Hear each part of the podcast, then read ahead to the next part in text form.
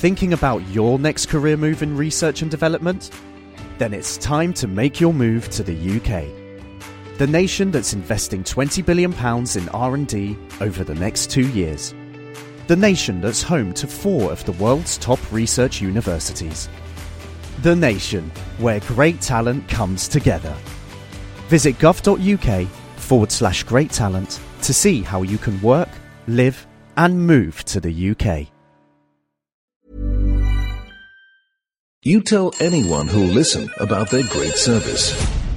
But we're the only ones who'll reward them for it. It's the Small Business Awards with Softline Pastel. Small business, big rewards. Get your nominations in now. Your family, your community, your country, your responsibility. Be the best citizen you can be. Find the Bill of Rights on leadersa.co.za. The Naked Scientist on Talk Radio 702 and 567 Cape Talk with Redi Tlhabi. It is 28 minutes to 10 o'clock and we go to the Naked Scientist. We're taking your calls on 021 446 0567 011 883 0702. Hello, Chris. Good morning. Are you well today? No cable theft Yeah. happened? no, no, they've got my cables back in place again. But that was only five times in the last. Oh, only months. five. It's amazing, Well, isn't it? We, only five times. We had a tragic one. Uh, you, you've been on the Gautrain, have you? No, when you were here, you drove from the airport. well, Yeah. I, I actually, I actually drove. In fact, Yeah. Ben, who came with me, he drove me there because Okay. someone had to drive back again. So I was kind of chauffeured. I was lucky. Yeah, so the Gautrain is very new for us here in, in, in Gauteng in South Africa. So they've just opened the route that takes you from Pretoria to Johannesburg just last week, Chris. And Oh, the because- extra leg because I Yeah. Mm, saw I saw that that was about to open when I was there, and I was saying, well, that that would be really good. Actually, I'd quite like to go for the, the extended journey. Well, you wouldn't have been able to go for the extended journey two days ago because because of cable theft, there was no transport. The Gautrain wasn't operating on that uh, route, so it's happening everywhere. Oh no, that's a shame. It was very disappointing. Is it running now? I don't know, actually. It is running. Okay, Thomas says it's running, but you know, you can never take anything that Thomas says as uh, the honest truth.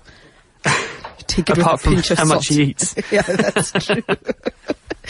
All right. Uh, so tell me about this, um, uh, the fungal free market economy. How's that? What's that about? Well, many people probably don't realise that actually when you have a plant growing in the ground, it's a, a clever mutualistic relationship going on between the plant and fungi that live in the soil. These are called mycorrhizal relationships. And this collaboration between the plant world and the fungal world goes back hundreds of millions of years. In fact, some scientists say that plants could never have been so successful at invading the land about 400 million years ago if they hadn't teamed up with fungi to help them. Mm. The reason that this happens is that plants have photosynthesis. This is the ability to use the energy and sunlight to drive chemical reactions that produce big molecules like sugars from carbon dioxide. Fungi don't have that, but what fungi do have is lots of other clever biochemistry and a very big, extensive network of underground hyphae, these little tiny fungal filaments, which means that this massive fungal network can be used to collect nutrients and bring them to the roots of a plant. So what happens is that there's a sort of a bartering goes on. Plants give fungi sugars and things that they can't make, and mm-hmm. in return, the fungi give plants the nutrients like phosphorus that the plants can't make or can't obtain in sufficient amounts to grow well otherwise. And this relationship has been going on, as I say, for millions of years. But one big question is, well, how do you stop each other from cheating? Because when you've got hmm. that kind of relationship, there's always a temptation for somebody to start putting the price down. They'll take what you've got to offer, but they'll pay you less for it. So how do plants and fungi keep each other in check? And that was a, a question which was being asked by researchers in the Netherlands. This is Toby Kiers, who's from Freer University. Um, and what he and his colleagues did was to take three very closely related fungal species and they grew them in a petri dish, culture dish in the lab, alongside the roots of a plant. It looks a bit like a little clover plant. It's called Medicago uh, truncatula. That's the name of the plant they used. Just, it's just a convenient experimental specimen. And what they were able to show is that there's this very clever kind of free market economy going on.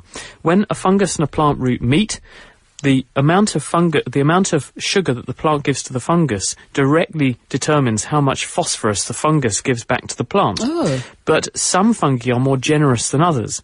And when you grow multiple different types of fungus together with one plant, the plants can tell which fungi are cheating them and which are being more generous. Whoa. And they selectively reward the fungus which is the best one.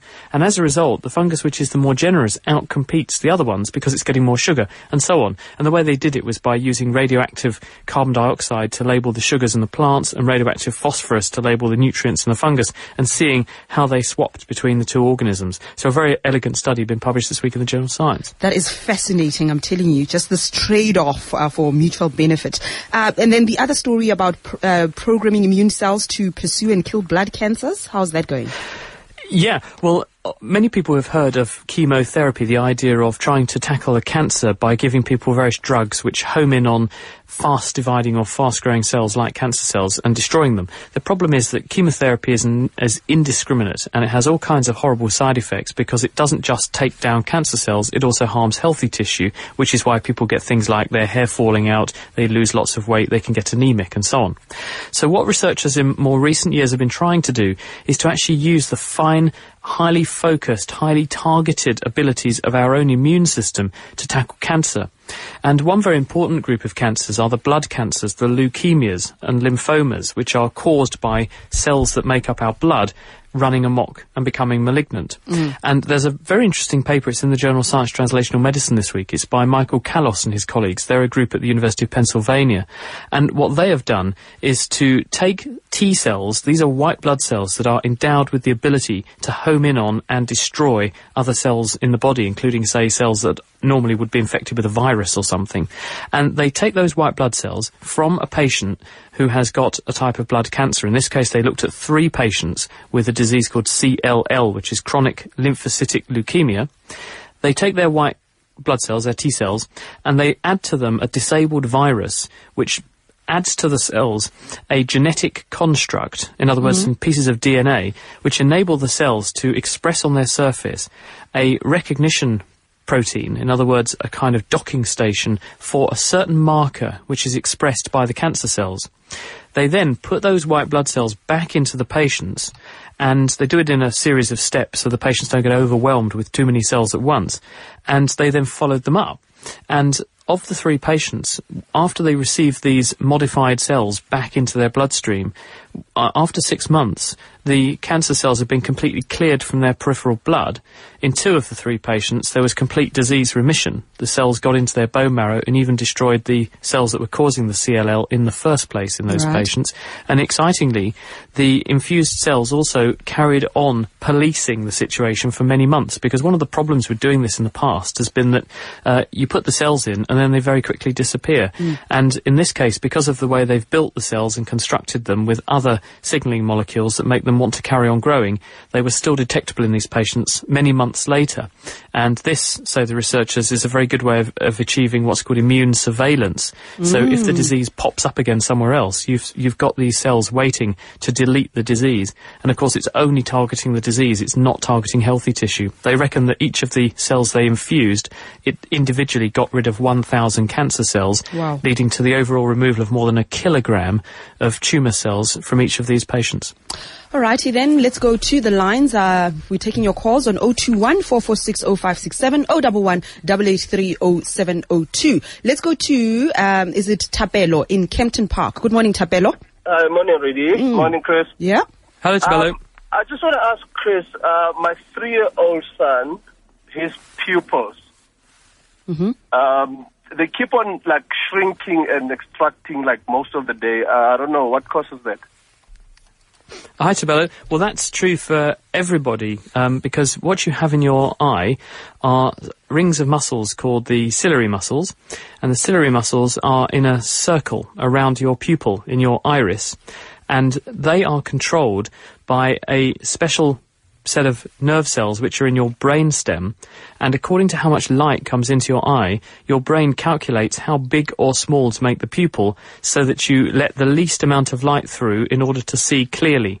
And that's because the bigger the pupil is, the more blurred the image is. So if you make the pupil nice and small, just like on a camera, you can get much better depth of focus with a small pupil because it works like a pinhole camera. And so this is a very clever bit of neurological programming, and it's done by uh, a structure in the brainstem called the Edinger-Westphal nucleus. And the signal comes out of that nucleus and goes down to your eye and turns the muscles up or down according to how active you need them to be to make the pupil bigger and smaller.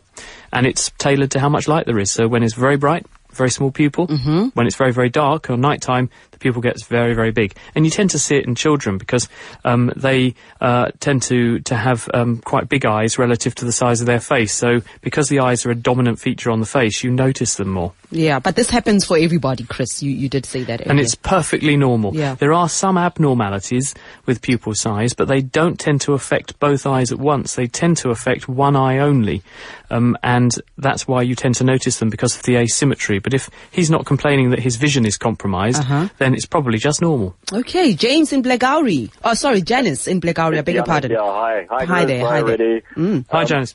I've got a, a, a question. Uh, it's bugged me for months, and uh, I'm hoping you can help. Uh, you know these pay-as-you-go systems uh, when you pay for a parking whatever, um, and you put the coin in and it rejects your coin, Mm. and then if you scratch the coin on the surface, lots of these places have little scratching Yeah, uh, parts where you can scratch the coin, put it in, and then it works. Why is that? I experience it all the time. now, now I'm going to be bugged by this because I've heard of that and I don't know how that works. So I'm not going to try and invent something. If someone knows or you run one of those machines, please tell us because I would like to know too. Otherwise, Janice, I'll take this away as homework and I'll come up with the answer for you for next week. How Yeah? I'd love to get that answer, Chris, because it actually does work when you scratch the coin. But there's one particular shopping uh, mall down the road from me. Uh, the security guard or the car guard comes through and stops you from doing that. They literally give you a lecture and they shout at you when you scratch the coin against the surface. Uh, and yet it works when you do that. So I don't know. All right, let's go to Audrey in Melkbosstrand. Hi. Hello, morning, Redi. Mm. Um, Chris, could you tell me, for 15 years, I've worn a copper bangle, never taken it off, and uh, there are some weeks where it's a bright gold color, orange color, and then it suddenly changes and goes almost black. What causes that from the body um, components? Hi, Audrey. Does your wrist go a nice corresponding green colour to go with the black bangle? Um, no, it doesn't. You're lucky because many people say that that does happen. Um, the reason that the bangle changes colour is because copper, the native metal, is a nice coppery colour. It's that pink colour, and when it oxidizes, it reacts with chiefly oxygen from the air and forms a, a form of copper oxide. This is a dark browny black colour. So when you look at coins that have become tarnished, they've actually got a layer of copper oxide on their surface. So something that's oozing out of you is making the bangle oxidize. The most likely ingredient is in sweat. And sweat is mildly acidic from your skin. There's also carbon dioxide dissolved in it, and this probably etches away the surface of the metal, making a nice pink colour to start with. This then reacts with oxygen in the air when it dries off overnight, for example, and acquires a nice black colour. So I suspect it depends on how much sweat you're making to actually clean the bangle off, and then how much uh, oxidation layer it builds up on the clean metal once it's been exposed in the first place. Thank you very much, Audrey. And Cecil, Susan, Kivet, please stay on the line. I'm going to take your calls right after this. The Naked Scientist on Talk Radio 702 and 567 Cape Talk with Redi Tlhabi. 13 minutes to 10 o'clock. Let's quick, quickly go to Kivet in Brakpan. Good morning to you. Good morning, Radio. Hi, Chris. Mm. Hello. Um, good morning. I want to find out um, if um, we do a lot of drag racing, and if you build a drag race in the direction of say east to west, and you race in the opposite direction, if the uh, on the direction of the Earth's turn, will you do a quicker time over a measured distance, say 400 meters, like the quarter mile we race, or will it stay the same if you race from west to east or east to west? Do you do legal drag racing, Kivet? Is it legal what you're doing? Yeah, no, Okay, we do drag racing with a car. Um, And if okay. you, Yeah, if He's not going. okay. Okay, I, I, I know what you mean. I'll, I'll get on with answering the question then. Um, well, there are a lot of considerations here, which is that although the Earth may be turning towards you slightly uh, faster as you're driving your dragster along the surface of the Earth, you've got to bear in mind that the wind is being pulled around in the atmosphere by the Earth turning. So if you drive in the direction that the Earth is turning, you're going with the wind, and if you drive in the direction against which the Earth is turning, although the Earth will be coming towards you a little bit relative to the direction you're trying to go in, the air will be coming as well. So as a result, you're going to meet a lot more air resistance. And you see this when you fly in an aeroplane. If you fly with the direction of turn of the Earth, in other words, it's turning towards the east, your flight time is much lower than if you fly against the direction of turn of the Earth. It sounds paradoxical because the Earth should be turning the opposite way you're going, so you should get there quicker, but you don't because all of the air being pulled around with the Earth pushes you back on your aeroplane, so you have to burn more fuel and work harder to fly at the same uh, speed relative to the ground as you otherwise would. So I would go with the wind if I was you, and good luck with your racing. Um, if it's legal, keep it. But if it's not legal, the police phone me now. I'm going to have to give them your contact details, I'm afraid. Let's go to Cecil in Orange Grove. Hi. Hello, good morning, really. Good morning, Dr. Chris. Yeah. Dr. Chris, I have a two part question, please. If we take one gallon of water, which weighs 10 pounds, and freeze it, is there any weight differential between the water and the ice that we've made? The reason for me asking is take a large glass uh, of water, put ice cubes into that glass of water. The ice cube, cubes tend to float near the surface of the water. Thank you, Dr. Chris. Okay. Okay. Um, if we assume that we're not talking quantum mechanics, um, the answer is that there that there isn't a difference in the mass of the ice. Um, the ice actually has slightly less energy, so I would think it would be a slightly less massive at a minute level. But uh, thinking entirely uh, Newtonian physics and big stuff, basically, when you take water and you freeze it, the molecules that have turned from water into ice remain exactly the same. There's the same number of them. They're just configured in space slightly differently, and they take up more space as ice than they do as water. And because they take up more space, the same mass is distributed over a bigger area, and therefore, or a bigger volume, and therefore the density of ice is lower than the density of water, but the actual mass will remain the same. And because the density of the ice is lower than the density of the water, then the ice cube will float. But it's actually pushing out of the way exactly the same amount of water in terms of mass that the ice weighs. And when the ice cube melts, therefore, it will just turn into that corresponding volume of water. So your drink, assuming you filled the glass right to the top and had ice bobbing around in it, your drink will not overflow when the ice melts. Okay, Cecil, does that answer your question? Does that the same uh, apply to uh, Dr. Chris to icebergs then?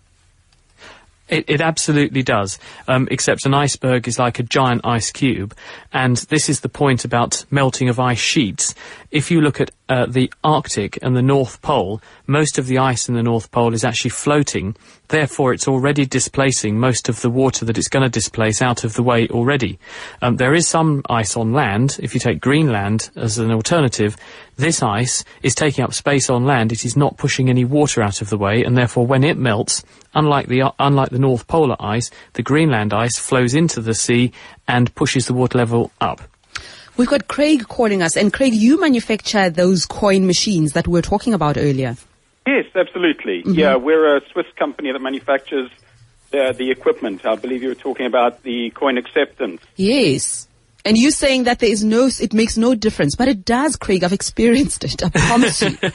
I've had people ask me this, but I would be delighted to know how this works. yes. Uh, you have what you call an acceptance window on, on a coin unit.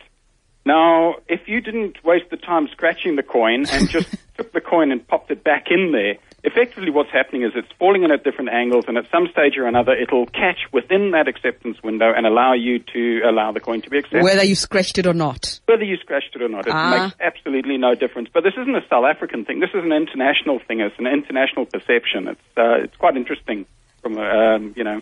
Craig, you know what, my darling? I'm going to continue scratching, okay? Just for my own peace of mind. Go for it.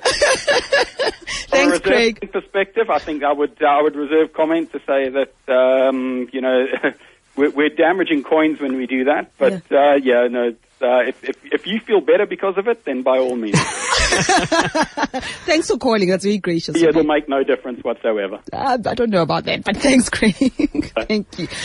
Uh, and there'll be situations. What happens then, Craig, when it rejects the same coin over and over again? Because that also happens. You put in the five rand coin, it rejects. The second time, third time, fourth time, and then you find those guys who are singing at the parking lot, uh, helping you along and exchanging five rand coins to give you the suitable one. In essence, um, what happened a little while ago was the Reserve Bank. Um, swapped there, for example, it's generally speaking the five rand coins. And the Reserve Bank swapped out those coins because of the fact that there was a large amount of fraudulent coins in the process or in the, in, in, in circulation. So uh, what you, you often find is that uh, you've got a, a, either a fraudulent coin or a very worn coin, and if it's been in, in, in the in circulation for a period of time, it doesn't fall into the acceptance window. And remember, you're dealing with an electronic eye which can't look at the coin physically and say that for definite is, is, a, Okay. is a coin. So it's got to rely on certain uh, characteristics. Craig, lovely call. Thanks indeed. Hey, thanks for calling. Bye bye. Bye bye. Bye bye. Susan in Bryanston. Um, yes, hi. I'm calling to find out about the usefulness to the body of glyconutrients. I was approached by someone who um, was marketing these products. They noticed I had um, small joint arthritis in my hand. And they said that this is sort of a mu- miracle thing, these glyconutrients, that we Glyconut- don't, don't get su- sufficient from the soil nowadays. And that, in fact, they can cure just about anything, including cancer in the body. Chris? Oh, hello, Susan. As soon as people start using the word miracle and cure in the same sentence, uh, my alarm bells start ringing. Um, so I, I would advise you to do the same when people try and tell you things like that that sounds too good to be true medicinally. Probably worthy being uh, worthy of, of enormous skepticism. Um, they want to sell you something, and they want your hard-earned money, and they don't really care whether or not uh, it works or not. If they have got good clinical evidence that one of their products works, then they'll have a trial. They'll actually have data where they've put patients on a placebo, a dummy drug, versus patients with the same problem on the real drug, or even the same patient initially on a placebo, then on the real drug. They'll have followed them up medically and properly in a blind fashion, so no one knew what anyone was getting. They just measured how their health went, and if you've got that kind of level of data to support a product, then and they can show it to you, then their product might have some validity. If they haven't got that kind of data, ask for it. Uh, if it never is forthcoming, they probably haven't got it at all, and therefore it's probably not worthwhile buying their product. Um, there was a lot of hype around these kind of things about five to ten years ago. Lots of people started using them, especially for things like arthritis, as you say, uh, glucosamine tablets and things like that.